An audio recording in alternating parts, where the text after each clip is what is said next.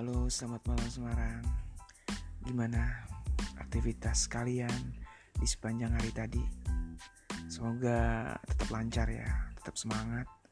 Ketemu dengan orang yang menyenangkan ya, tentunya. Amin. um, dan bagi yang masih di tempat kerja, tetap semangat. Jangan lupa makan, jangan sampai mah.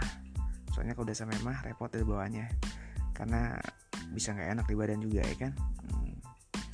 dan orang-orang yang kita sayangin pasti udah menanti di rumah. Oke gitu aja dulu. Cuma sekedar sapa malam aja.